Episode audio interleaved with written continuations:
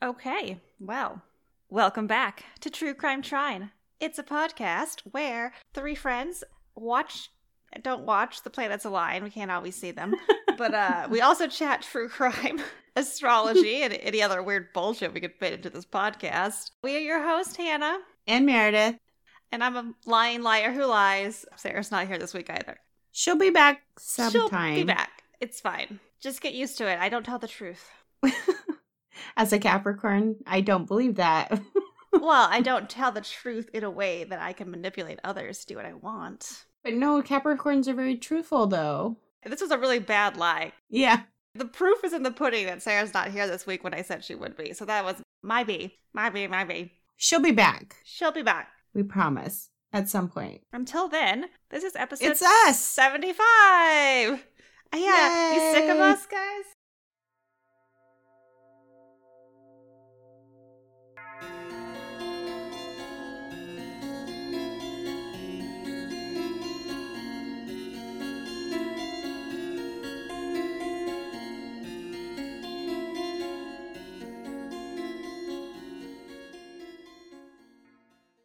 We're doing the best we can. We really are. That makes it kind of sad, but we really are. We don't get paid for it. I was thinking about my my whole life. I'm doing the best I can. Oh. It's, not, it's not going super great, but it's whatever.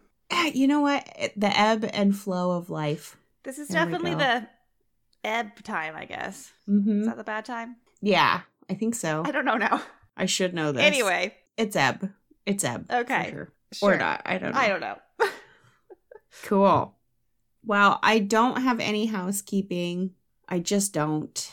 That's fine. I tried to find some, but was unsuccessful. That's fine. We can just get right down to the meat of the matter. Okay. Well, let's get started then. So, we've talked a little bit before about how we pick our topics, and generally, it is the smallest of details in a story that sparks our interest. And I was down a particular internet rabbit hole, and I came across three possible topics for this episode, which is like two more than I normally have. yeah. And when I got to the kind of the end of the synopsis for this douchebag, I was like, yeah, this is the one. This is the guy. For this episode, we are heading to Tucson, Arizona. And the last time we were in Arizona was for episode 42, Winnie Ruth Judd. hmm We had some art from that episode. We had a beautiful So good. piece rendered by our lovely, lovely Pisces that we are missing so much. And it was the Saguaro, Saguaro? Saguaro, Saguaro. Sarah, let us know what the fuck that Uh, cactus it was is a called. cactus, okay, and some trunks. So Yeah. and if you're listening, Sarah, I did write in anticipation of your return that because you had already drawn such a beautiful, beautiful, beautiful piece, that the Arizona state gemstone is turquoise and the state That amphibian is the Arizona tree frog. So Oh, that sounds that's so for. Sarah. We'll save that for another Arizona episode Yes. because I want to see her draw a tree frog. Yeah. Like I want to Oh see that. That sounds so cute. Oh my god, they are cute too. Yeah. Some other cool facts about Tucson. We like to be informative. We're educational. This is going to be about stars, crystals, and cats, Yes, which really fits with our TCT theme. that could just be our like about us. Yeah. So, Tucson is one of the best spots in the US for stargazing. Oh, I thought you were gonna say for crystals, because also for crystals. Well, we'll get there. Stars, crystals, and cats. Okay. Tucson suffers less light pollution than most cities because in 1972, Pima County enacted the Dark Sky Code, which regulates the brightness and number of outdoor bulbs that are allowed. So Oh, you actually get to see more of the stars in Tucson. that's cool. I'm down with that. For crystals, Tucson hosts one of the largest rock shows. Yeah. Yeah. Rock hard. It's the Tucson Gem and Mineral Show, which attracts about 50,000 people annually, and it hosts gemstone scholars and dealers. And also, they have had some pretty cool exhibits over the years, like lunar rocks that have been collected by NASA astronauts. They once had the Logan Sapphire, which is a 422 carat sapphire from Sri Lanka. They also displayed the Hope Diamond, which is a 45.52 carat diamond originally extracted in the 17th century from a mine in India. It is blue in color because it has trace amounts of boron and it has a curse, or so they say. Yes. If you are the unfortunate owner, or you've ever touched the Hope Diamond, No. No. you will be cursed with bad luck and death. Yay! Where's that diamond? Let me touch it. I just look, see. And then for cats, because we love cats so much, Mhm. over the last 25 years, seven jaguars have been spotted in southern Arizona near the Mexico border, which is just about 25 miles south of Tucson. Okay. Jaguars have been endangered for 20 years because of deforestation, ranching, farming, and poaching. And there are approximately 15,000 left in the wild globally. And typically, they are known to party in Mexico, Central America, the Amazon rainforest, and south into Paraguay, and then also northern Argentina. So, one of these jaguars frequents the Santa Rita Mountains, and he is named El Jefe. I love it. Google him, and we will also share some pictures of him Uh, because Yes. he is gorgeous. And if my fat ass ever hiked and I came across El Jefe in the wild, you would see me on the news as that bitch that died because she tried to snoogle him. I just accidentally searched El Jefe jalapeno. I would just let him have me. He deserves it. right? Oh my god, he is gorgeous. They have some Oh. amazing footage of him just doing his big, beautiful cat thing. And El Jefe, this one's for you, my friend. we'll raise a glass. You're not dead, I don't think, but good job. Yes, just because he's gorgeous. Gorgeous. Since we also love weird laws and facts, uh, I have a couple of weird laws for us. So, number one, it is illegal to manufacture, distribute, or possess imitation drugs. All right, no placebos. Well, Oh, oh, drug drugs. yeah, Oh, this is a felony which could land you in the pokey for up to one and a half years. well, so is having actual drugs. I think it's a little bit longer. For Also more a felony.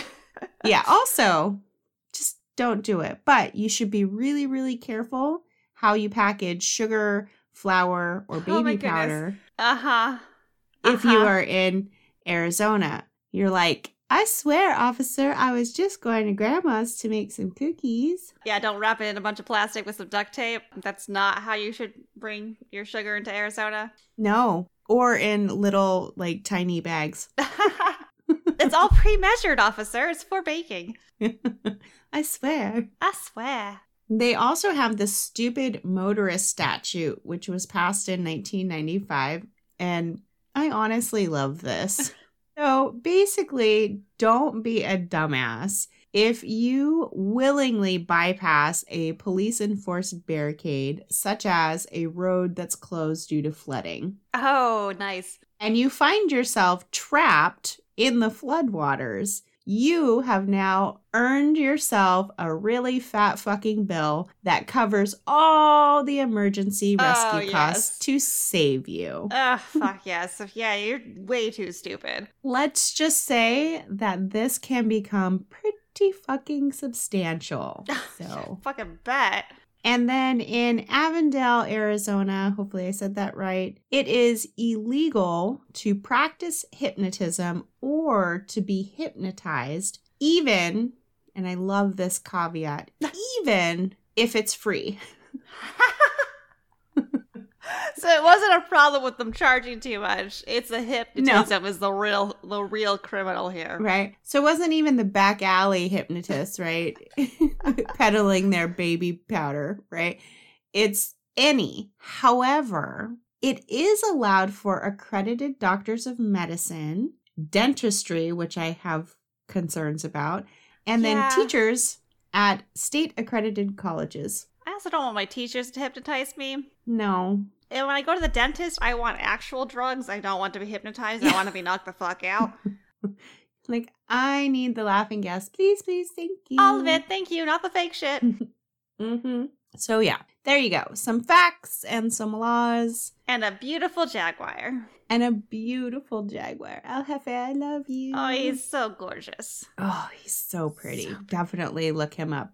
So let's get this shit show on the road. Toot toot. This is the story of the Pied Piper of Tucson, Oh. otherwise known as Charles Howard Schmid Jr. Schmid. Schmid. Not Schmidt. Nope. Okay. Schmid. Fine. And I will refer to him in this episode as Smitty because that's what his friends called him. Are we are we friends with this man? No, Okay. that's what his friends called him. We could call him Shitty Smitty, but I figured I'd just go Smitty because we do drink during these episodes and I don't want to get my tongue all twisted up. So, No, well Smitty Smitty works. We Smitty might it is. slip a little bit into shitty, but Shitty. Yes. Smitty was born on July 8th of 1942, so he's a cancer. Oh, look He at was- the feelings, boy. Oh, maybe not though. To an unwed and unnamed mother. It is assumed that he was born in Tucson because he was adopted just one day later on July 9th, 1942, by Charles and Catherine Schmid. Sure.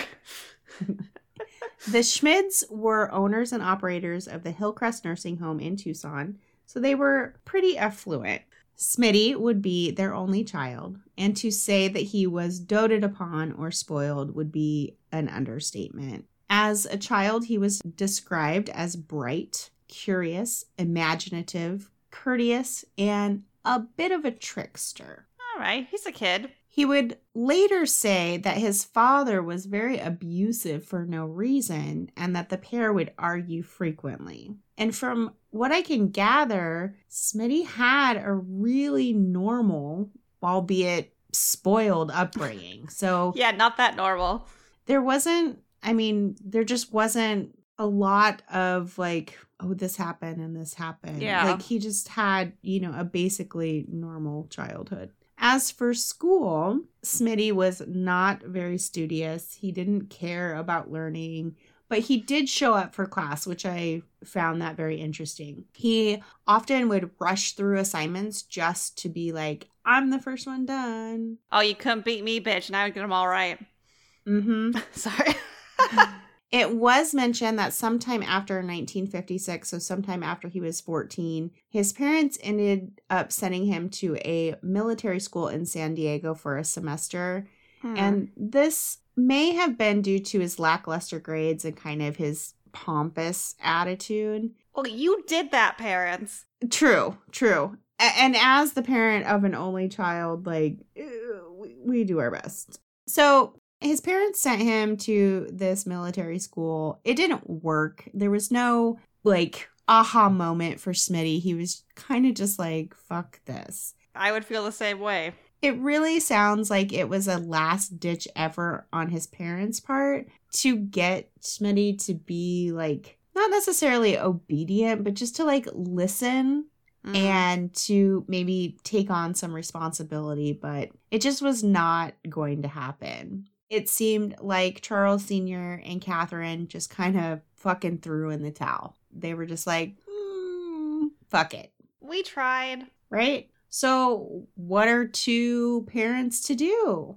Well, they moved him out to the little cottage on their property. Honestly, he's getting all he ever wanted. Living alone?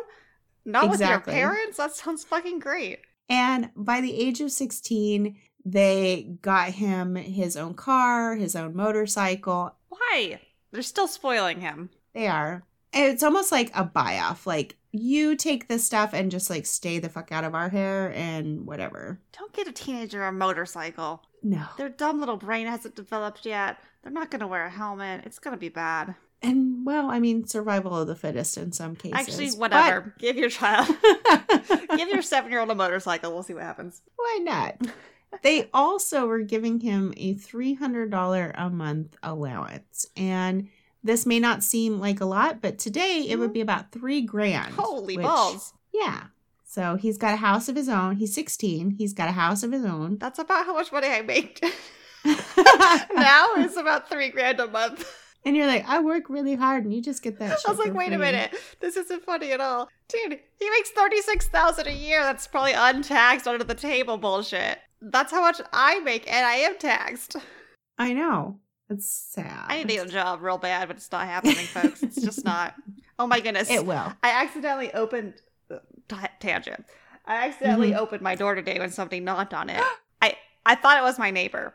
It wasn't my Mhm. neighbor. It was these two dudes talking about solar panels and a bunch of stuff. And I'm like, "Are you the homeowner?" I'm like, "Yeah." And he's like, "Oh, so how's your electricity bills?" I'm like, "I have no fucking idea. I auto pay that shit. I'm gonna pay it regardless. It doesn't matter what how much it costs." Anyway, Yeah. they're- I think they're trying to sell me solar panels. I'm not 100 percent sure, but we were having a fun little conversation. There were two of them, and then one of the guys asked, like, "Oh, what are you doing?" I said, "Work from home" with a bunch of quotation marks. He's like, "What do you do?" I was like, "Oh, I'm a grad student, microbiology." And then he asked, "Oh, what kind of job do you get with that?" And I said, "Fuck if I know." And then I apo- and then I apologized that I was a little. I was like, "Ooh, sorry, that's a little too aggressive. I have no idea. Job search not going well, but uh, fuck if I know." Podcast host. Okay, well, you have a nice day. Oh no, I think they loved me. Okay. Well, I mean, who wouldn't, I know. honestly? In some regards, Smitty was an odd kind of loner type, but people, and I say people as in kids, youthful mm-hmm. people, seemed really drawn to him. Like what age? I would say under 16. Really? Okay. Yeah. He was quite charismatic when he wanted to be, but he was also quite arrogant and a bit of a show off. Yeah.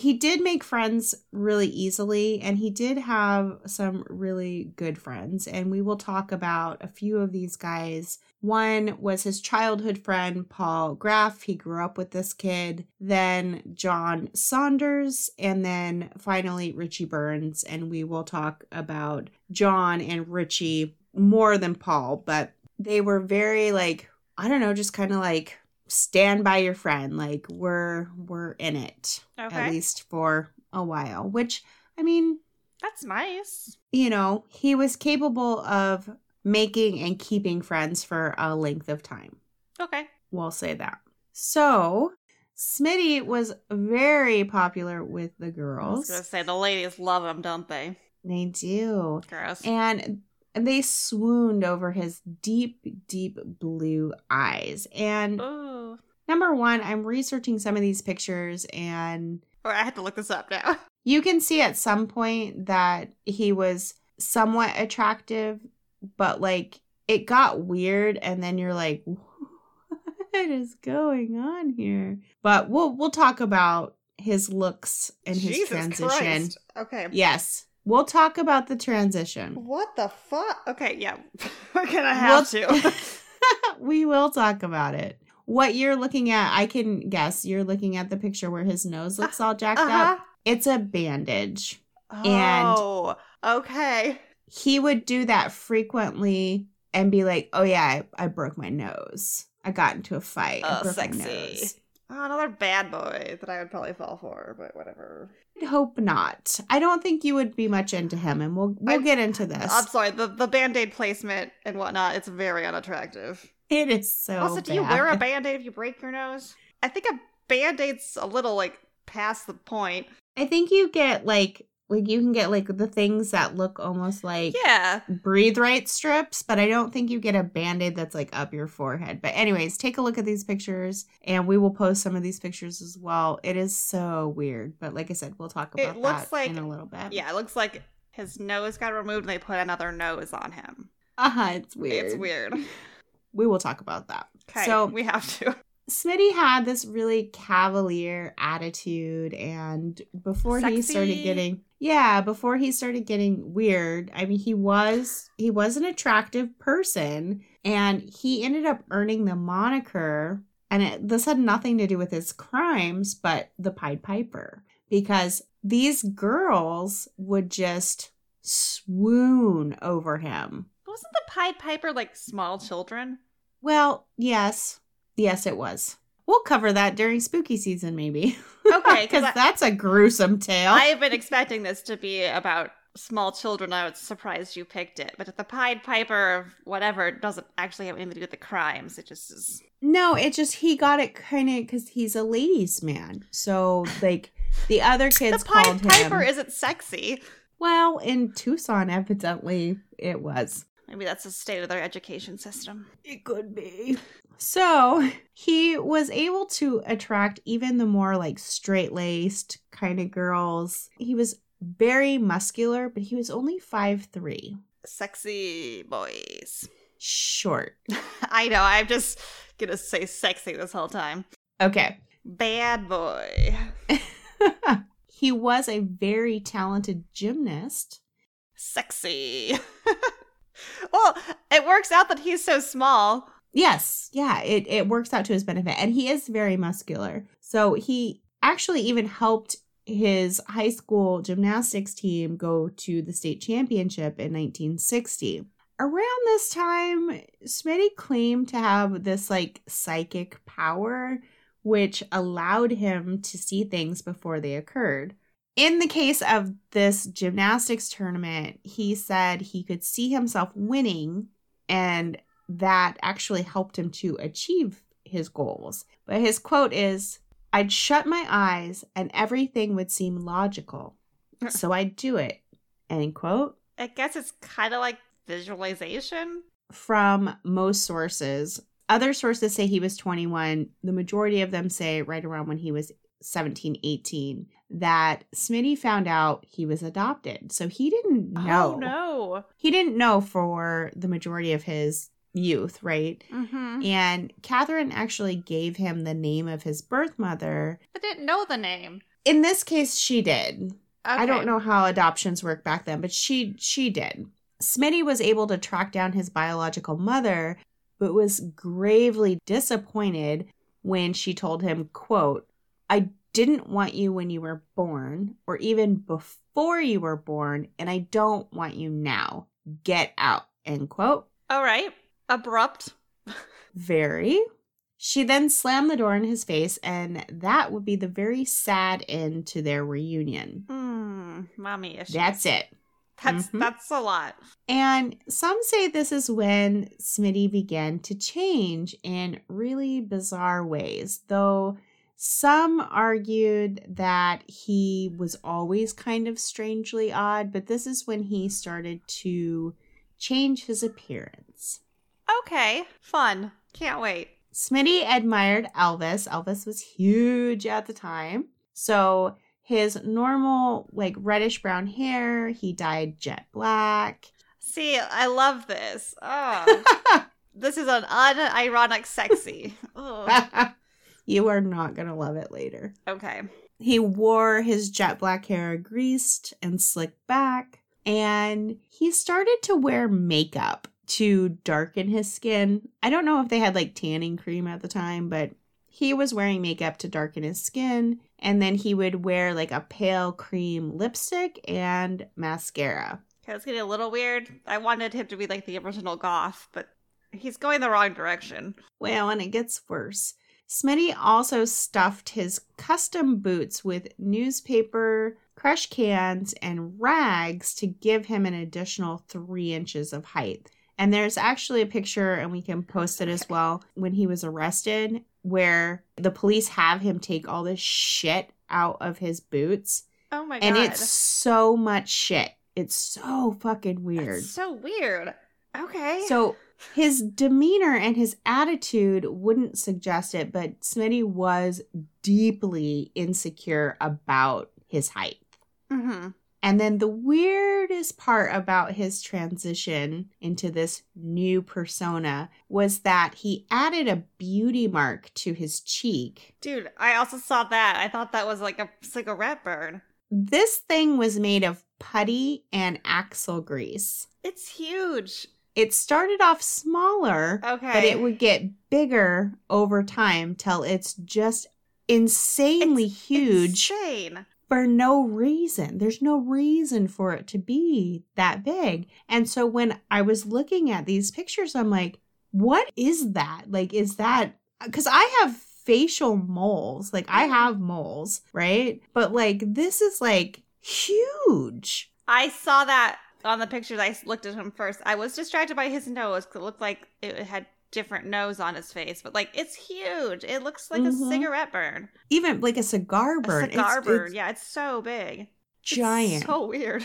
And then I was thinking, I was like, oh my God, this reminds me, and I don't, you know, I am older than everyone else. So old, like dirt. But Austin Powers, oh, number three, Fred Savage, he was the mole who had the giant mole. oh, yes. And everyone's like, mole, mole, mole, mole, mole. I remember watching Austin Powers at a sleepover, and I thought it was going to be about Texas. oh, were you disappointed? I then? was surprised. It was so dumb. Anyways, Smitty believed that this persona, right, that he's cultivated gave him the appearance of being fearless and adventurous. And no, not seeing the connection there. his new look attracted a lot of attention, which really was his ultimate goal Fair. not to say that he wasn't getting a lot of attention before, but like even more so now. And these teenagers were like, yeah, I don't know why. Okay, I guess so. Fight the man. Smitty spent the next few years hosting parties at his cottage, right? He's Mhm. unmonitored by his parents.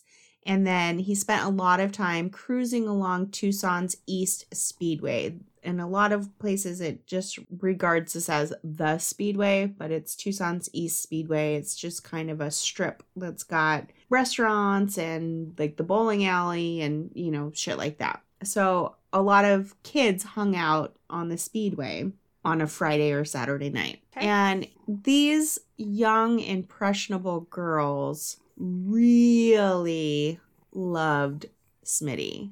And he really never went anywhere without a girl on his arm. And again, but these are like 14 to 16 year old girls. Oh, they're okay? younger than him. And now, you know, he's up into the 18 Yeah. 18 years old. Uh, let me backtrack just a little bit. So, also back in 1960, he ended up stealing some tools from the welding shop at school and he got suspended. And he could have returned after his suspension, but he opted not to, saying, I quit out of boredom, basically. All right. Not like you were really doing much to begin with, so why not? But I mean, he was going though. So that's, I found that to be interesting that he still showed up for like the social aspect of school. Oh yeah. nothing else really mattered. So now he doesn't he doesn't have school, he doesn't have a job, and he doesn't have any sort of responsibility. So really his life was just whatever he wanted. It was fun, right? Mm-hmm. So again, he would spend the next few years, you know, just having parties, having all the local kids, his old high school pals and newer high school pals come hang out at his house and they would drink and I'm guessing do some drugs. But this is also when he really started to become very interested in sex. Okay. Yeah. Smitty preferred blonde girls. That was his preference. There was a mention that if he liked someone based on like maybe their personality, but they had Probably their body. probably I don't know if he's there for the personality. true, but he would offer to dye their hair blonde for them. Just creepy, honestly. Thanks, dude. He was a bit of a Lothario, which is his goal, hmm and he was known to date multiple girls at a time. If any girl started to get too serious, he would drop them, and he was really obsessed with sex and its possibilities, and he also really loved to talk about his conquests, saying, and this is such a weird quote, but he said, quote, I can manifest my neurotical emotions, emancipate my epicureal instinct, and elaborate on my heterosexual tendencies. End quote. You should have stayed in school. I know, right? It just doesn't quite That's just like make sense using big words for no reason. For no reason. Mhm. And I don't even think they're the right big words. Epicureal? Doesn't that mean like fancy food? I I think so. I don't know. I'd have to look it up. I don't want to. Okay. His little cottage was filled with Playboys and detective magazines that included a lot of stories about sexual misadventure and even rape. One of his favorite books was Harry the Rat with Women by Jules Feiffer. And this is a satirical novel about the downfall of a narcissistic womanizer. Okay. And Smitty, he wanted to be Harry. Like Harry was his hero. Okay, time out. I was half right, half wrong. Epicurean is fond of or adapted to luxury or indulgence in sensual pleasures, Okay. especially eating and drinking, but it could be other luxurious Sure. taste. Yeah. Okay. So what I want you to picture right now, because this is what a lot of people pictured and what I pictured, is a very unattractive, right? Because now he's all weird, Yeah, dude. serial killery version of either, and I'll give you two options Matthew McConaughey's character, David Wooderson from Dazed and Confused, or Arthur Fonzarelli from Happy Days. Okay, but like, not they don't look so much like him. It's not about the looks, it's about okay, this older kid Yes. who's like, hanging around. Yeah, creeping on the high school kids, Mhm, mhm. even though he's graduated from high school. So Yes, that guy. Okay, totally see it. We'll say, all right, all right, all right. Hey. so we're going to the spring of 1964. Smitty meets this girl named Mary French, and she was 17. Mary was described as kind of a homely girl with brunette hair. So not Okay, she's not hitting any of the two check marks. No, she just she wasn't like his perfect girl, but she was deeply devoted to him. oh, that helps. Mary moved into the cottage with Smitty and shared his bed, Yep. at least until her parents found out and dragged her ass back home and Yes. was like, uh uh Yes. Where were her fucking Uh-uh. parents? They found her. Good. Mary did actually start working at the Hillcrest nursing home for Smitty's parents. And she was even so devoted to Smitty that she would deposit her paychecks into his bank account. Okay. Mm, ugh. Hate it. Yeah. In May of 1964, Smitty expressed an interest to his friend John Saunders that he wanted to, quote, kill someone, end quote. Oh yeah, totally normal Uh huh. teenage boy conversation. Actually, I have no idea. I've never been a teenage boy. Teenage boys, let us know. Yeah, let us know. And he wanted to kill someone just to see how it felt and then also to see if he could get away with it. But again, remind you, he read a lot of those detective Yeah. magazines, things like that. So some sources say that like the selection of his victim was his choice. Others say that he told Mary to pick or make a list of girls that she knew, while others say it just was kind of happenstance. But he met his first victim when he was out cruising on a speedway and he became infatuated with her. So, no matter how it happened, Yeah. Smitty had his eyes set on 15 year old Eileen Rowe. Oh, so young. I know, 15. Ugh. She was a classmate of Mary's at Palo Verde High School, and she was very studious. She was sweet. She was friendly. She was kind, But the most important factor here is that she had no interest in Smitty at all. She was smart. But that fact made her even more interesting Of to course. Smitty. This is why Mary Mary's not getting anything because she's way too into it. Oh, yeah. And just wait, it gets worse. On May 31st of 1964, so Smitty is 21 at the time, he tells John Saunders and Mary French that today's the day. He's going to kill Eileen Rowe. I thought he was infatuated with her. He's infatuated with her because he wants to kill her. Oh, that kind of infatuation. Okay. Yeah. Okay. So Smitty instructed Mary while she was at school to get Alleen to agree to a date with John because Gosh. Alleen had already turned Smitty down multiple Oh, times. maybe it hurt his little feelings too. Yeah, yeah, definitely.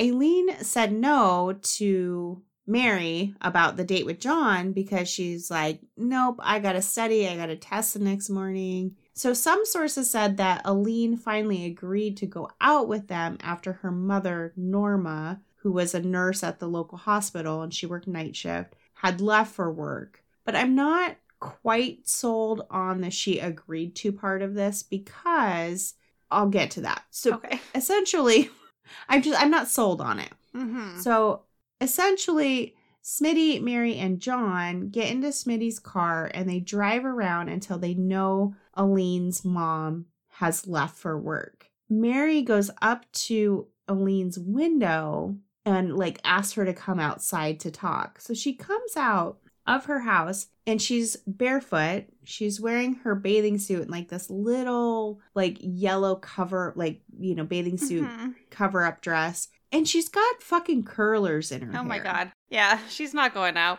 and i just feel like she was getting ready for bed and was like yeah yeah i'll come out to talk to you but i honestly don't feel like she was going out otherwise she would have taken the curlers I out don't of think her she hair. was either. She d- wasn't interested in it from the beginning. and then it says like she just like got into the car with them and i think there was i don't think that was true i think she was somewhat forced to get in the car i mean she's got goddamn curlers in Doesn't her hair she was not on. going out no well she was carrying her shoes she had her shoes with her Okay. she gets in the car and they drive out into the desert to Golf Links Road. This was a very popular hangout spot for the kids at the time. So I know it sounds like kind of, I mean, and in, this is sketchy, but like when you say drive out to the desert, but it's. Arizona, so that's where the kids went. Like we went to the woods up here in Washington. like that's where we went and hung out, right? Yeah. the kids go hang out in the desert. So even if she went willingly and they were like, we're going to go to the desert, that wouldn't have seemed sketchy like at, at that time. Yeah. But to us now, we know that it's sketchy as fuck. Anyways, they get to this popular hangout spot. They get out and they walked a little ways and they find like a cool place to sit and chat and do whatever they're going to do. I'm guessing smoke cigarettes, do drugs, whatever kids do. Whatever the And- youth do these days. whatever they do. Those days. And then, so they're there for a little bit, and then Smitty asks Mary to go back, like walk back by herself to the car to get uh, the radio. So, some sort of little portable radio. Like, it sounds nice, I guess. I don't know, but Um. it was not nice. Smitty and John proceeded to rape Alleen John, what the fuck, dude? before attempting to strangle her, but the strangling didn't work. They weren't strong enough or whatever it was, but it didn't work. Okay. So they smashed her head in with rocks. excuse me. Yeah. Okay. Why is this called John whatever episode? Well, we'll we'll get there. Okay. Then buried Alleen in a shallow grave out in the desert. Like it's awful. How far away is this fucking car? Where's Mary? She's sitting in the car like John told her to. Oh, I thought she was supposed to bring a radio back to them. That's what he said out loud, but her instructions were to go sit in the car. She was fully aware of what was going on. Mm-mm. She she knew what was going on. She knew the cue, yeah, right. yeah, yeah, yeah. Okay. so she was definitely a participant in this as well. Alleen's mother, Norma, got home. Alleen's not there. She calls the police and files a missing persons report. And Alleen was a very responsible girl. She wouldn't just run off. She hadn't taken anything with her. Mhm. But the police were not convinced that there was any foul play because a lot of teenagers just took off. Sometimes it'd be for a few days. And I mean, it is what it is, but yeah. the police were less concerned than Norma was. They did, however, canvass the neighborhood and they talked with some of Alleen's friends, and they did hear a rumor that Smitty might be involved. And they were familiar with Smitty Mhm. for a variety of like petty things. And they brought him in for questioning, and Smitty told the detectives that, yeah, absolutely. He was supposed to take Alleen to a party, but when he went to go pick her up, she just was she wasn't home, Weird. right? And Mary corroborated Smitty's statement. So the police are like, okay, sounds good. She probably just ran away. Yeah. Not too long after the murder, and seemingly cleared from suspicion of any wrongdoing, Smitty continued his quest of drinking and partying, cruising the speedway, and picking up young girls. Mary ended up moving out of town, and then John joined the Navy, and now Smitty needed to find some new friends, right? Have a murderer join the Navy. Perfect. So enter 15 year old Richie Bruns, and he will be a very integral part of this story moving forward. He's 15. How old is Charlie Charles at this point? Smitty is Smitty. Yes, his name. Smitty is 22, Yeah. right? And the boys spent a lot of time together hanging out. And to strengthen his bad boy image, Smitty also spent a lot of time bragging to all of the local kids that he had murdered Alleen. Great. Cool. Thank you. Yeah. And no one was like, oh, maybe the police should know this. Nope. The thing is, most of them, They probably didn't believe him. I would have been like, seeing that guy with his fucking stupid face and his wannabe bad I'd be like, this guy's so fucking full of shit. Like, I don't think I would have believed him. that's the truth. Most of them didn't believe him, and they just kind of was like, whatever, Schmitty's just talking Okay. again, whatever. you know. I mean, he was just that dude that they could go party at his house and do whatever they wanted. Like, whatever, say whatever you want, dude. He don't give a is the, uh, like the perfect guy, like 22, whatever. Mhm. Buy you booze as a high school student. You had to have a couple of those slightly older friends. So all the kids around town have heard Smitty brag about how he's the one who killed Alleen, you know, but nobody knows where she is. Like a lot of them really did think that she ran away. It was the 60s too, right? Mm-hmm. Yeah. It was peace, love, and what It the fuck ever into whatever. the seventies. And, Yeah, like, yeah, police just weren't looking at runaway teenagers very much in that time either. A lot of them did run away, but uh, and there's, I mean, again, there's no, there's no cell phones, there's no pagers, Oh, yeah. there's no, there's no way. I mean, you would have to call your parents on a payphone. What's a fucking payphone? you know, if someone took off with their friends for a few days, like you would not have the ability to GPS them or, Mhm. you know, anything like that. So it was common for kids to just kind of take off to, you know, do their thing for a few days and then they would come home. But again, Alleen wasn't that normal teenager. She was Mhm. very studious, she was very responsible, and Norma was like, no, something is wrong. My daughter is missing. And so she was really frustrated with the apathy of the local police department. So she started contacting the district attorney's office, the FBI, the All right. local press, and even a psychic. ha, at least it wasn't a hypnotist. Nope. the psychic told Norma that she envisioned Alleen's body in the desert under a tree. Now, this was never substantiated if she was actually under a tree, but we'll get there. Okay. So, around this time, too, Richie and Richie would later write a book. He wrote this book when he was 20 years old, and it's interesting because he wrote it and then he like put it away. Ah. And then his his daughters actually found it Oh. and was like, "Dad, this isn't bad." And okay. you've been really upset all these years because everyone paints this really bad picture of you why don't you put your side of the story out there? So his daughters were the ones who actually convinced him to publish this book. It's a short book. I tried to listen to it on audio tape, but the voice person they had for it wasn't great. So like eh. That kills it. You can't. so basically I read a summary of it, but like it's his perspective. Mm-hmm. And it was his opportunity, and his daughters encouraged him to do so to put his perspective out there because he has a very different perspective than a lot of people thought he was just very complacent. And Mm-hmm. it does, it gets a little bit weirder too. So we'll talk a little bit more about that. But, anyways, this book is out there. If you want to read it, it's called I, comma, a squealer Okay. it was a term they used more back then. So like essentially t- like today it probably would have been called like I'm a snitch Yeah.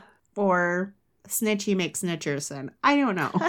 anyway, so around this time Richie recalls this incident. I'm not going to talk about like what happens, but it's very jarring for Richie. It does involve the abuse of an animal. oh God. And Richie started to become very concerned about Smitty's mental state and like, are you fucking crazy? Like what what the fuck? And so this event is happening and Richie's like, please like stop. Oh like this is horrible. Yeah. And Smitty replied, quote, you feel compassion. Why? End quote. So Richie's like, Richie, the fuck, That's a sign to like hang out with someone else. I mean, he's starting to get the picture, but he's still like, this is his best friend for, you know, I know, and you're a teenager, you can't imagine making another best friend, but uh, but there's a line you have to draw with your friends. yeah, seriously. Like I said, I'm not going to talk about it. Super gross. But Richie's like, now, like, mm, okay, Yeah. something's not right. Something's going on. Like, it just, I, I guess a thought just occurred to me, like, when, like, when does schizophrenia, it usually hits like in the early, like, late teens, early 20s. Yeah. Like, schizophrenia wasn't really necessarily diagnosed. No, they had the diagnosis back then. He was Yeah. kind of a little shit for a while, though, it sounds like. Yeah, but like this increase of like utter violence, right? And you know, Richie, I mean, he's he's heard him like brag about, "Oh yeah, I killed somebody," but like nobody fucking believes him. Richie might have a reason to believe him now. Yeah, yeah. So he's like, Ooh, maybe. Anyways, so he's got a new best friend. He's completed his task. His ex girlfriend has moved out of town. His ex best friend has joined the Navy. And so, what does he do? Hang out with high school kids. Oh, yeah, he goes right back into it. So he encounters this beautiful young blonde named Gretchen Fritz. And she was down at the local swimming pool, which was also another place that he liked to frequent. And Gretchen was the daughter of a local heart surgeon, so very prominent in the community. She was described as your typical rich girl with a rebellious streak. And my guess is she had a pretty big attitude as well. Yeah. And she was beautiful. She attended a private school for a period of time in Tucson, and a teacher would describe Gretchen as erratic, subversive, and a psychopathic liar. Oh my God. There's that. All right. So you get kind of the picture. Not to say, you know, we're not victim shaming, but let's just say Gretchen wasn't a nice person. No, and I bet Gretchen could see Smitty be like, oh, this guy will make my parents mad. Mm-hmm. This fucking idiot will make my parents mad. So they meet each other, they start talking, and they became inseparable, right? Okay. Around the same time, Richie started dating one of Smitty's ex girlfriends, which, It's like every girl in high school. Yeah. like, pretty much every girl under 16 in Tucson is his Mhm. ex girlfriend. So, and I was kind of sad because I couldn't figure out what her actual name was. I read a multitude of articles and there was like Donna Cook, Darlene Cook, Darlene Kirk, and then in multiple places it was Kathy Morath. okay, very different. I'm not sure 100% what her name is. So we're just going to kind of go with Richie's girlfriend. And I think I picked Kathy for the rest of the script. Okay. This relationship is really important and it's important in a very odd way, but we'll talk about that here in a little bit. So, Smitty and Gretchen clearly they had a very tumultuous relationship. One article stated that they were quote poison feeding poison end quote. Uh, They were constantly fighting, making up, fighting again, Yes. making up, I was like, yes, I didn't mean to say it like that. yes, Yes, queen. No, wait. Anywho's, okay, so back to Smitty and his very tumultuous relationship with Mhm. Gretchen. So they just they love each other, they hate each other, they love each other, they hate each other. And Smitty tells Gretchen about Alleen's murder, and her response is, I don't care. I love you anyway. Ah, young love. And so Smitty, of course, he's still got this wandering eye. He's still like, you know, Mr. Lothario, Yeah, even this woman that doesn't mind you killed a woman is not enough for you. right? And because of how like on and off their relationship was, but also because Gretchen hated Richie and Richie was Smitty's best friend. So I mean that caused a lot of problems for them. Well, I feel like, why are you hanging out with this 15 year old twerp? She's 16, I think. Oh, well. So she's still young herself. Or she's 16 or 17. But anyway, I mean, he's, you know, he's 21. Anyways, Smitty tries to break up with Gretchen. And Gretchen is like, "Mm, no. Oh my god. You break up with me, and I'm going straight down to the police, and I'm going to tell Oh. them about how you she got the blackmail. hmm Alleen Rowe. So let's just say Smitty was not pleased with this turn of events. Can I also say, folks, if you have to blackmail your partner into being with you, just let him go. Yeah, chances are bad shit's gonna happen. You want someone who's interested in you, you know? and she was a beautiful girl. She Oh, probably could have had any of the boys in town. yeah. She was also a bitch, but I mean, hey, it's young boy time. Like, I think she could get a, a lot of boys. I think she was mean to everybody though. That was kind of like, Yeah, but that can be kind of hot. yeah, I guess so. I'm just thinking as a horny, like 18 year old boy. Well, that's oh yeah, very true. hmm So Smitty's pissed, honestly. But I mean, he's still like he talks about her like I love her, but she's a whore. Like you know, he's it's such a weird relationship. But on August sixteenth of nineteen sixty five, Gretchen, who's seventeen at the time, and her younger sister Wendy, who was only like eleven, they leave their house to go see Tickle Me, which is an Elvis movie, at the Cactus Drive-In in Tucson. And the girls, they never returned home. Oh, no. So their father, Dr. James Fritz, and again, he's this prominent heart surgeon. He contacted the police, and even given his standing in the community, the police were like, eh, they just probably ran away. Well, Her sister's like 11?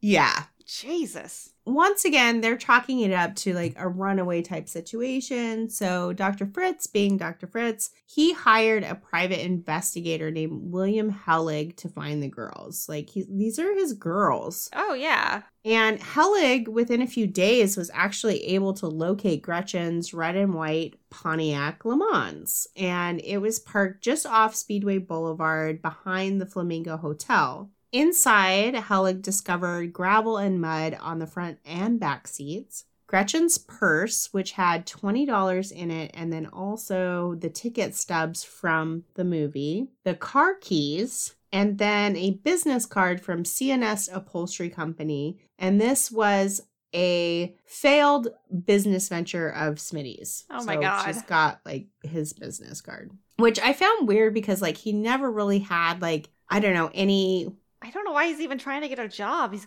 like, he just he doesn't need one. need one. Why would he be good at upholstery? I don't know. Nothing we've learned so far has made us think that of him. it doesn't make sense. But also, Hellig discovers that the speedometer cable has been disconnected. So that's something right there. Mhm. And then Dr. Fritz, like Mrs. Rowe, was convinced that Smitty had something to do with it. He knew who his daughter was dating, right? Oh yeah, he hated it. Oh, absolutely.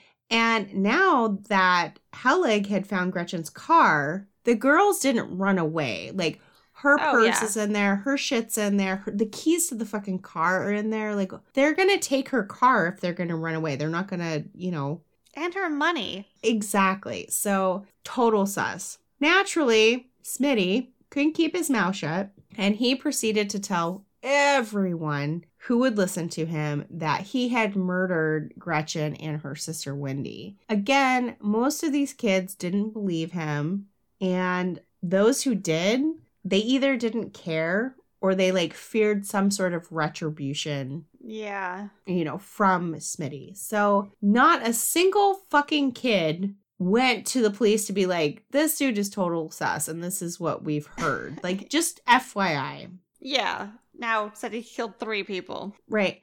It was later discovered by Helig, right, as he's interviewing people as well for Dr. Fritz, that there was like 30 fucking kids oh in town god.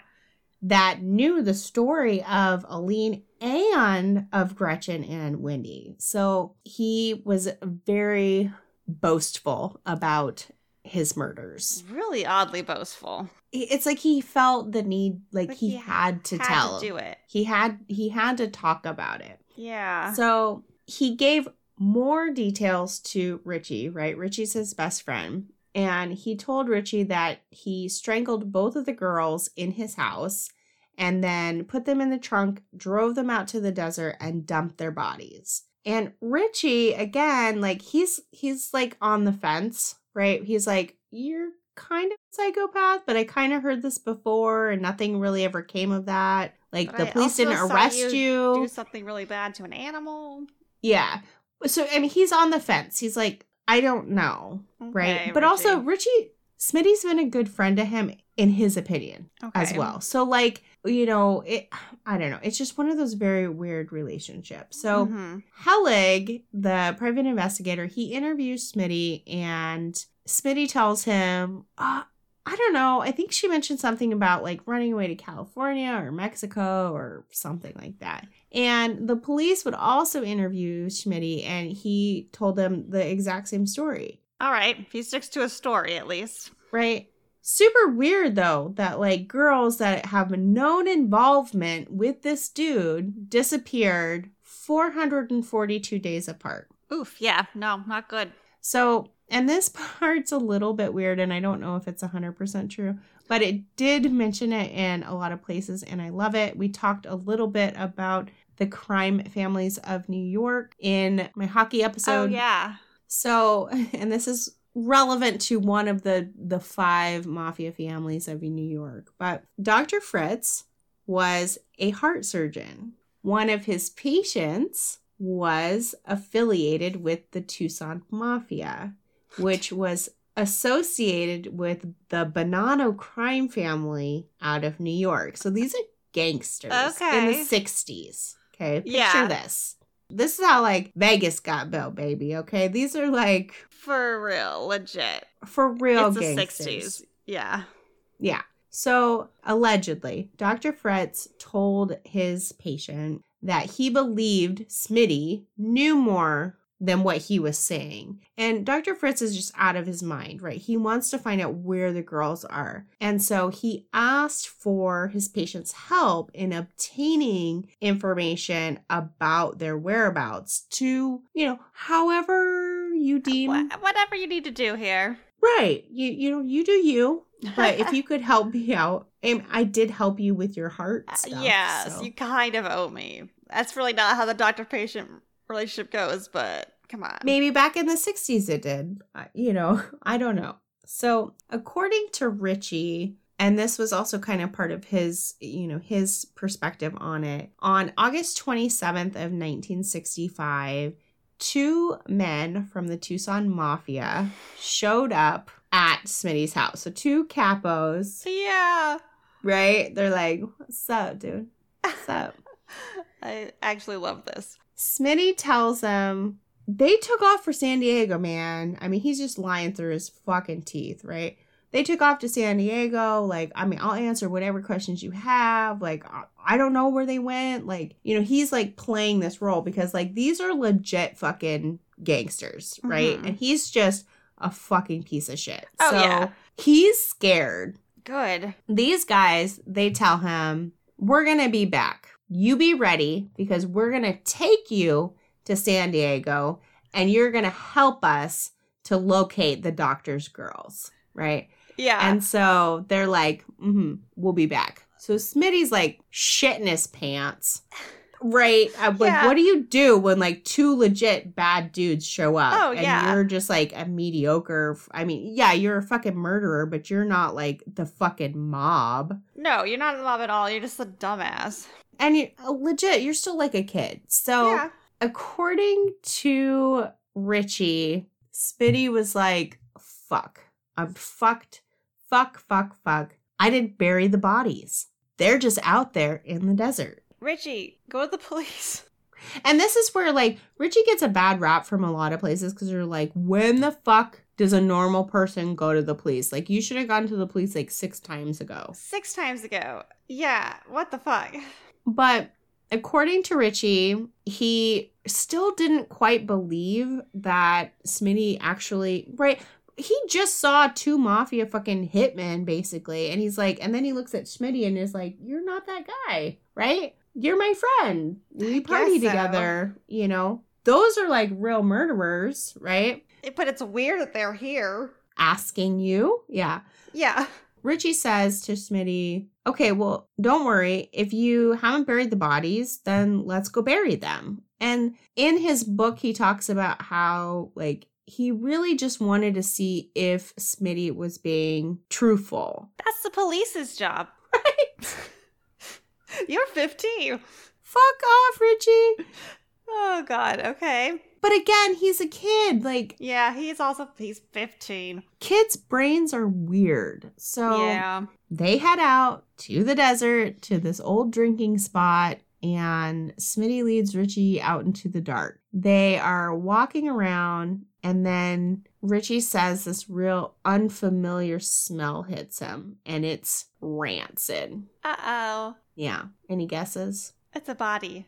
They first came across Gretchen's body and then Wendy's body wasn't too far away. And honestly, this is a fucking horrifying fucking scene. They've been out there for like over a week now Okay. in the Arizona sun. yeah. What skin is left on them is sunburnt.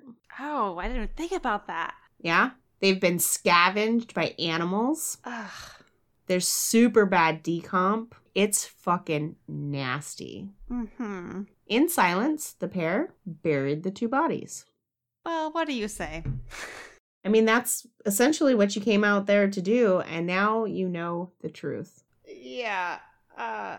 Yeah. Richie was now questioning all of his fucking life choices. You should. He became super fucking paranoid because, at minimum, now he's an accomplice to the murder. Oh yeah.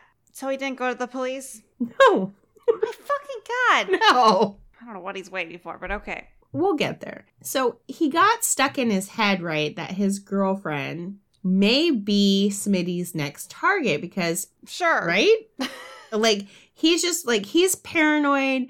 Like he just fucking buried two bodies in the fucking desert. Like his life is fucking unraveling. And Oh. he's still he's just a kid, right? Yeah. He does not know how to cope with like this serious level of fucking mayhem. So he gets in his head that his girlfriend is probably the next target. And there was one place that said like he was outside of like parked outside of her house or like just like sitting across the street from her house and like Smitty rolled by in the car. Mhm. And then Smitty stops and is like, "Oh, I was looking for you." But that like fed into his paranoia. Oh yeah, for sure. Like so he really feels like Smitty's out to get his girlfriend. So instead of going to the police like a normal person would, he decides that he's going to look out for Kathy and he basically stalks her. Is what Oh my gosh. Richie would like literally follow her around town. He would sit outside of her school during the day. Jesus fucking Christ.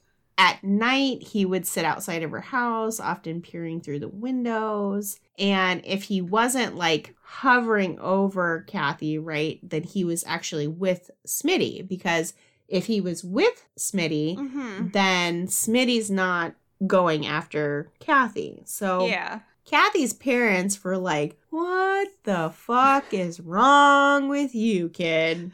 Oh God. Yes.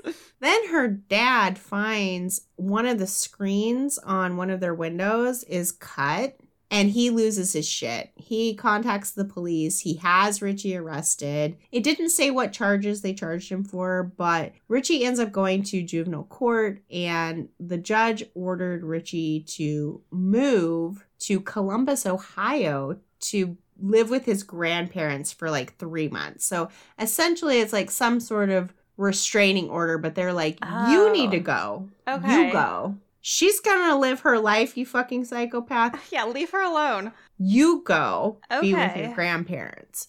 So, and again, when you hear like when you you read read the book he wrote, or you like read the transcript of it or the audiobook if you can take it, like he really talks about how like this was out of love like he didn't know what else to do and his intention wasn't to stalk her or to make her feel weird or make her parents feel weird but he felt like it was his job to look out for her and that was the only way he knew how to so in his perspective from his young mind was he did this out of love for her and her perspective right her dad's perspective is like you a psycho too Oh okay? yeah.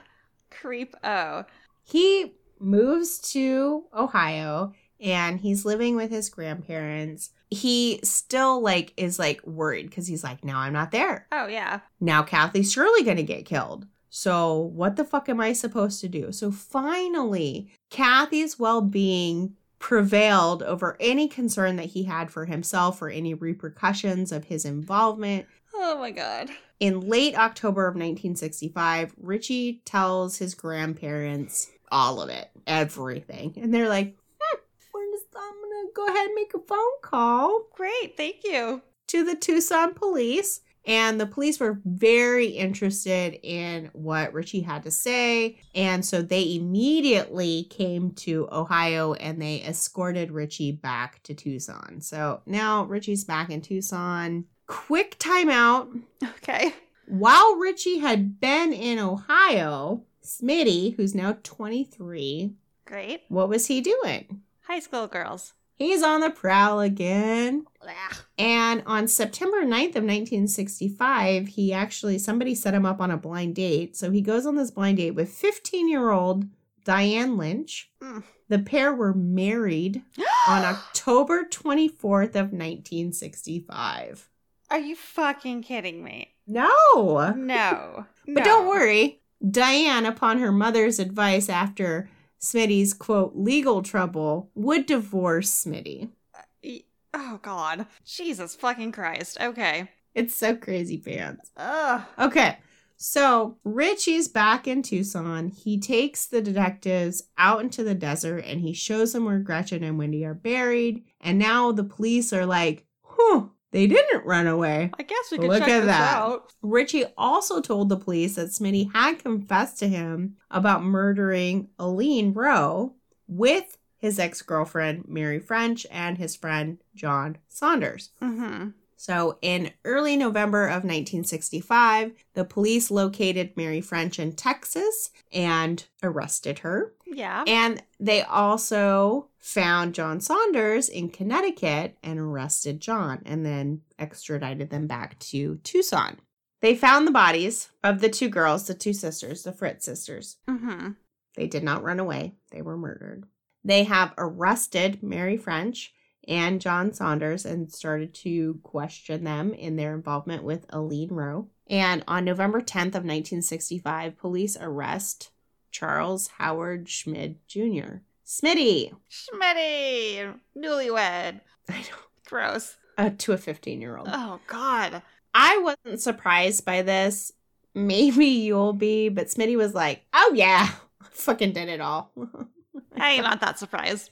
right. But then he's like, "Mm, maybe I should have done that. So then he recants his confession, and his mother, Catherine, helps him to hire a very well known defense attorney. Spoiling him again. Yes, and this actually would lead to her bankruptcy. And at this point, she had divorced Charles Schmid Sr., and she was like Uh-huh. on her next husband. Okay. But she's like, You're still my son, so I will do what I can. So this well known defense attorney was named F. Lee Bailey. no fucking way. What? Uh huh. Uh huh.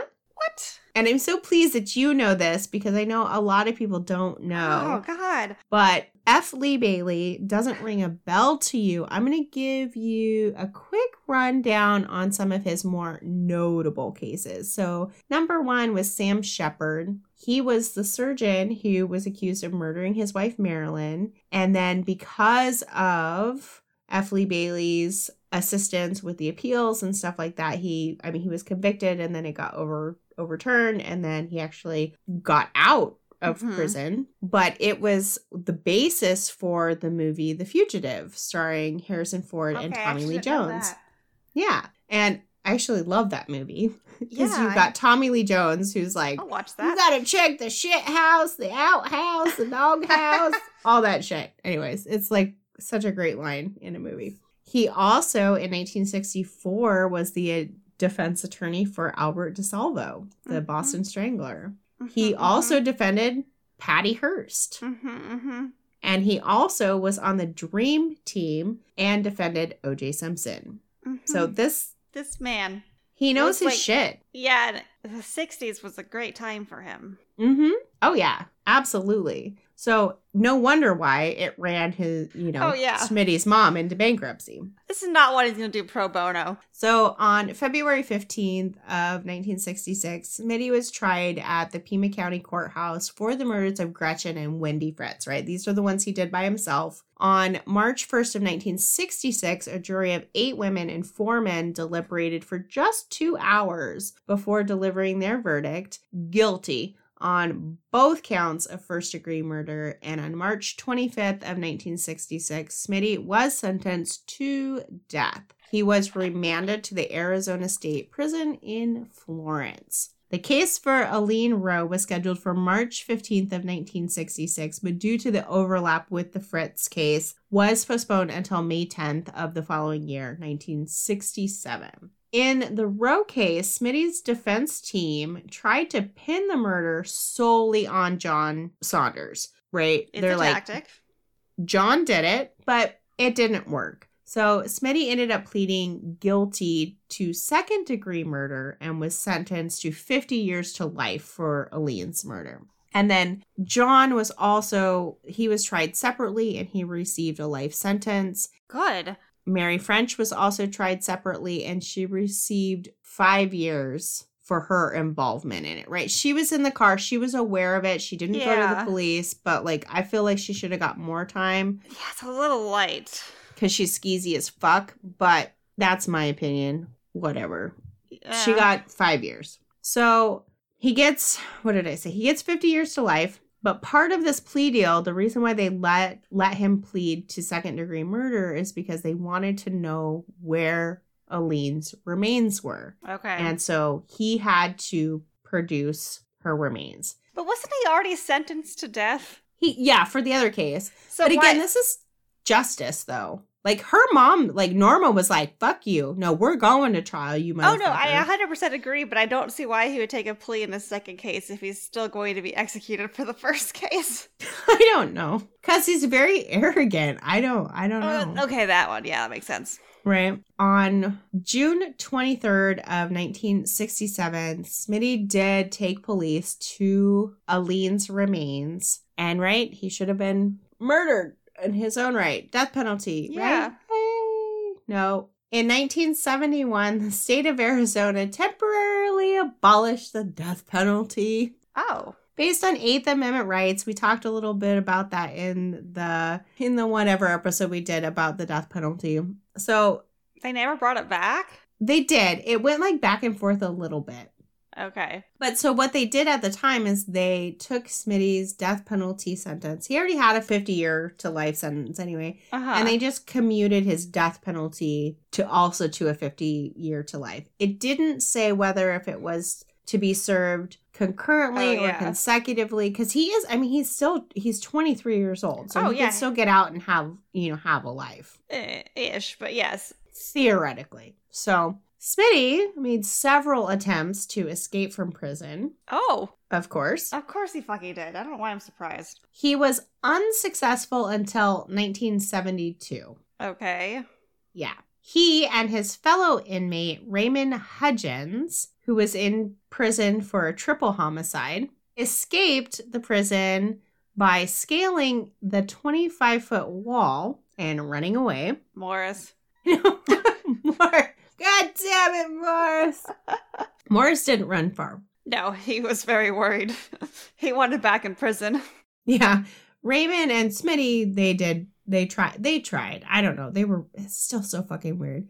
So their freedom did not last long. Okay, good. At some point, they took four people hostage on an isolated ranch in Tempe, Arizona. It didn't talk a lot about this, but what I'm guessing is that essentially they corralled like four people and like took their money and then took off because there was like no police involvement with this. So, Oh, yeah. but it was always referred to as like this hostage situation where I'm like, I don't really know if that's the right word Yeah. we're gonna say they stole like they took whatever cash jewelry or whatever else they could pawn from these people and then hit the road so their like i said their freedom didn't last long and one of the like the big things in this was like every article made it a point to talk about how these two smitty and raymond made it a point to stop at the sonic drive-in to get a burger before they parted ways Is it like the Sonic that still exists today? essentially yeah It's an okay burger. it's like It's a fine. it's sufficient. I used to go in high school more for like the lot of different kind of dessert drink menu. right? Okay. Anyways, I just found it hilarious that everyone, like, all, everything's like, oh my God, they had to get a Sonic burger. I feel like today and in California that'd be in and out burger. Sure. And like up here in Washington, that would be like a Dick's burger. Oh, yeah. So, you know, okay, maybe they were better back in the 60s. Yeah. Both men were captured separately within two and a half days. So they, they weren't on the run for very long. All right. they're not the smartest. We'll just say, yeah, not the sharpest pencils in the box. They returned both of them to the prison in Florence. And yeah, so 50 years to life, right? All right. No. No. Smitty was violently, violently attacked by several inmates on March 20th of 1975 Okay. two putty knives and a sharpened piece of metal, these men slashed and stabbed Smitty 47 times in the face, chest, and stomach. He's probably fucking insufferable in prison. Oh, I bet. So, aside from like the lacerations from Yeah. all of these stab wounds, Smitty also suffered a severed ureter duct and Ooh. a punctured lung, and he lost his right eye Did he survive? for 10 days. Okay, fine. I'm fine with that. Yeah. And then he he died. Okay. He died at the Maricopa County Hospital 10 days later on March 30th of 1975. So, I picked this case for a very specific detail and it's very minor, but here it is. Smitty's body was stolen from the hospital oh morgue. Oh my god. Police were able to locate it, but that is all of the information there is about it. There's never nothing caught- more. Who like took it? I, I have no Who would idea. want it? I don't know. Oh. I don't know. It just says that they were able to locate it. It doesn't Uh, say what condition it was in. It doesn't say anything else like that. It just says they were able to locate it. So Jesus fucking Christ. I was so mad because I tried so hard to super sleuth on this, but I mean, technically, I could have paid money to read a couple of articles. That's not super sleuthing though. No, it's not. That's just paying your way to do it, and and I'm I'm still having issues with the one subscription that I signed up for that Oh I can't cancel and they keep charging my credit card. Anyways, I didn't want to I didn't want to put myself in that position again. So I didn't. So anyways, I tried to super sleuth but I could not find any more information, but that is exactly why I chose this case is That's because somebody stole his fucking body Was it fucking from Richie? the morgue. And then his mother, Catherine, she opted to bury her son in the prison cemetery because she felt like if she had him buried in an, you know a public cemetery, that his tombstone would be defaced. Oh, it would. So these articles then go on to say that his body was never placed in the casket. So I don't know what condition they found Sorry, the what? body in. He was already like slashed the fuck up. Like Oh what what else happened? I want to know. So They just buried a casket. yeah, What the fuck? I know. But I mean she paid for it to be done, so even though she was bankrupt. She didn't have to if there's no body. I know. So, listeners, if you happen to have a subscription to the Tucson Sun and you can read articles entitled Tales from the Morgue, the Pied Piper series, like send me a link or something because I'm really curious what the fuck happened to his body. Oh my God. anyways, that's why I picked this case. That's so random. but- uh, Did Richie go to prison? No, What? No, because he helped the police find the girls' bodies, they gave him a deal and he, did not, he put the bodies there. but he did not actually murder them. Well, fucking Mary French didn't murder anybody. She still went to prison for five years. True. But because he was the link that they needed to solve these crimes, right? People get plea deals for all sorts of stuff. So he got it. He got a really good plea deal. Essentially, Yeah, he fucking did. Yeah. So yeah, no. Mm-mm. Okay. Yeah. Damn. He could have gone to prison for a couple years. At least a few to think about. Like, Obstruction of justice? Like, he didn't go to the police so many times. like you had ample opportunity. So many times.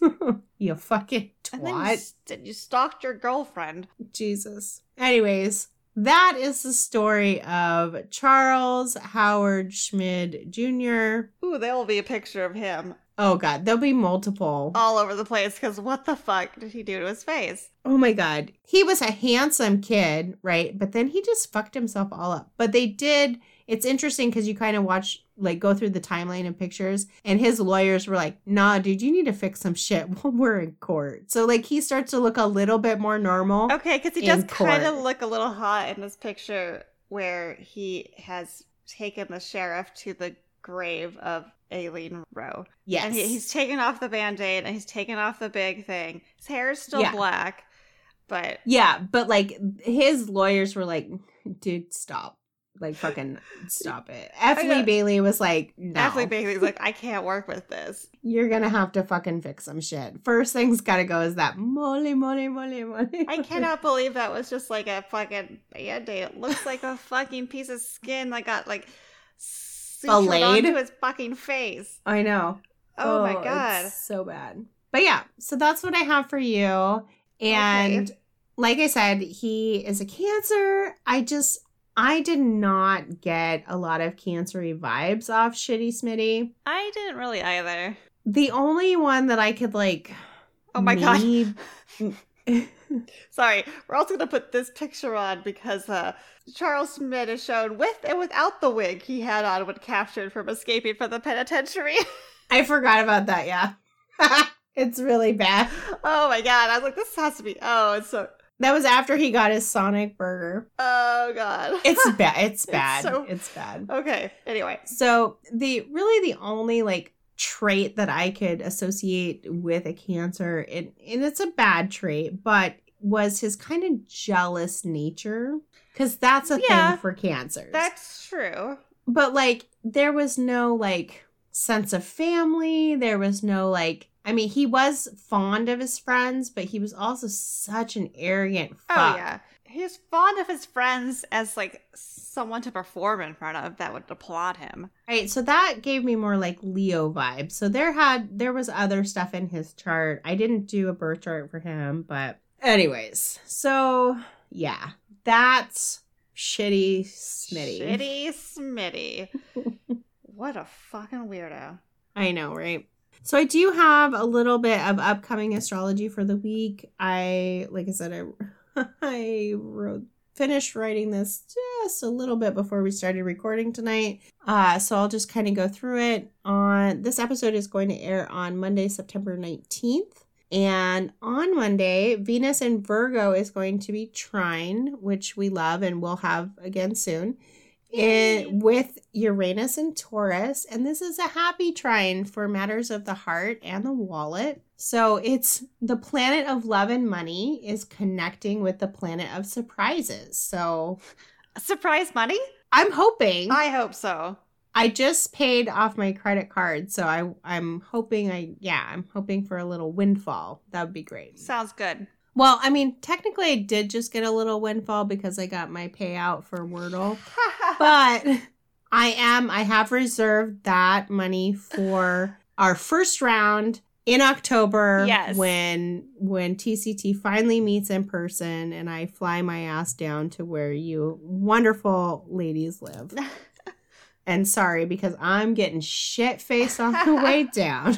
oh yes, you'll already be toasted. It'll be great. So, Thursday, September 22nd, the sun enters Libra, and this also coincides with our fall equinox. I like that part. Okay, I could be okay with not being in Virgo season anymore. I hate Libra season, but Virgo season's been rough. The sun entering Libra marks the fall equinox, and it's the moment when day and night are equal. So, it's no wonder why Libra is represented by the scales. Yep. This is going to be a time of natural balance and harmony, hopefully. It's also a good time to connect with others, even superficially. Anywho, Sunday, September 25th, we get a new moon in Libra. It's a Libra, Libra, Libra. But this autumn lunation kind of gives us an emotional reset. So, again, because it's in Libra, there's a level of balance that's going to happen, which is, I mean, it's a good thing. And it's a really good time to kind of look at some of the stuff you've got going on through a clearer set of eyes, a more balanced perspective. So that's great. yes, a Virgo perspective does tend to look at it from the pessimistic side. So we might need Yeah. a little balance after all this Virgo-ness. Yes. Well, we're not quite done with it because also on Sunday, we are going to have a trine. So Venus in Virgo is going to be trine with Pluto and Capricorn. But again, trines are so great. Yeah, who cares? this is going to be a really great day to like flex your charm skills and Ooh, the solar panel guys better come back. if they were good looking they both work pretty good looking. but don't get murdered in your own home by solar panel guys I know, I know. there's that i will be listen solar panel guys if you listen to tct I should give them a sticker. right you should just stick it on something they own i'll be like i'm liam neeson i will okay, you will fucking, find, you them. I do have one of their names, so that's a good start. just text it to me so i have it in my Okay, We have to have those like if I get murdered files or whatever they're called. we should. Anyway, So, friends, listeners, enemies. Anybody, uh, we are still taking suggestions for spooky season. So if there's Oh, yeah. anything that's spooky, weird, or complete and total bullshit that you would like us to talk about, hit Oh, us up. Let us know. Bullshit. I'm We love Mothman. bullshit. I've already said this, but Mothman is on the schedule, but I- I'm primed for more bullshit. I found a pretty interesting haunting Ooh. That I'm going to do some more research on. I just did some peripheral, I can't say that word. I just did some basic research on it and I don't know, I kind of like it. Nice. And yeah, so hit us up. We are on Twitter at True Trine, on Instagram at True Crime Trine, on Facebook at TCT Podcast. Email us at truecrimetrine at gmail.com and then check out our website if you get a chance, www.truecrimetrine.com. Bye.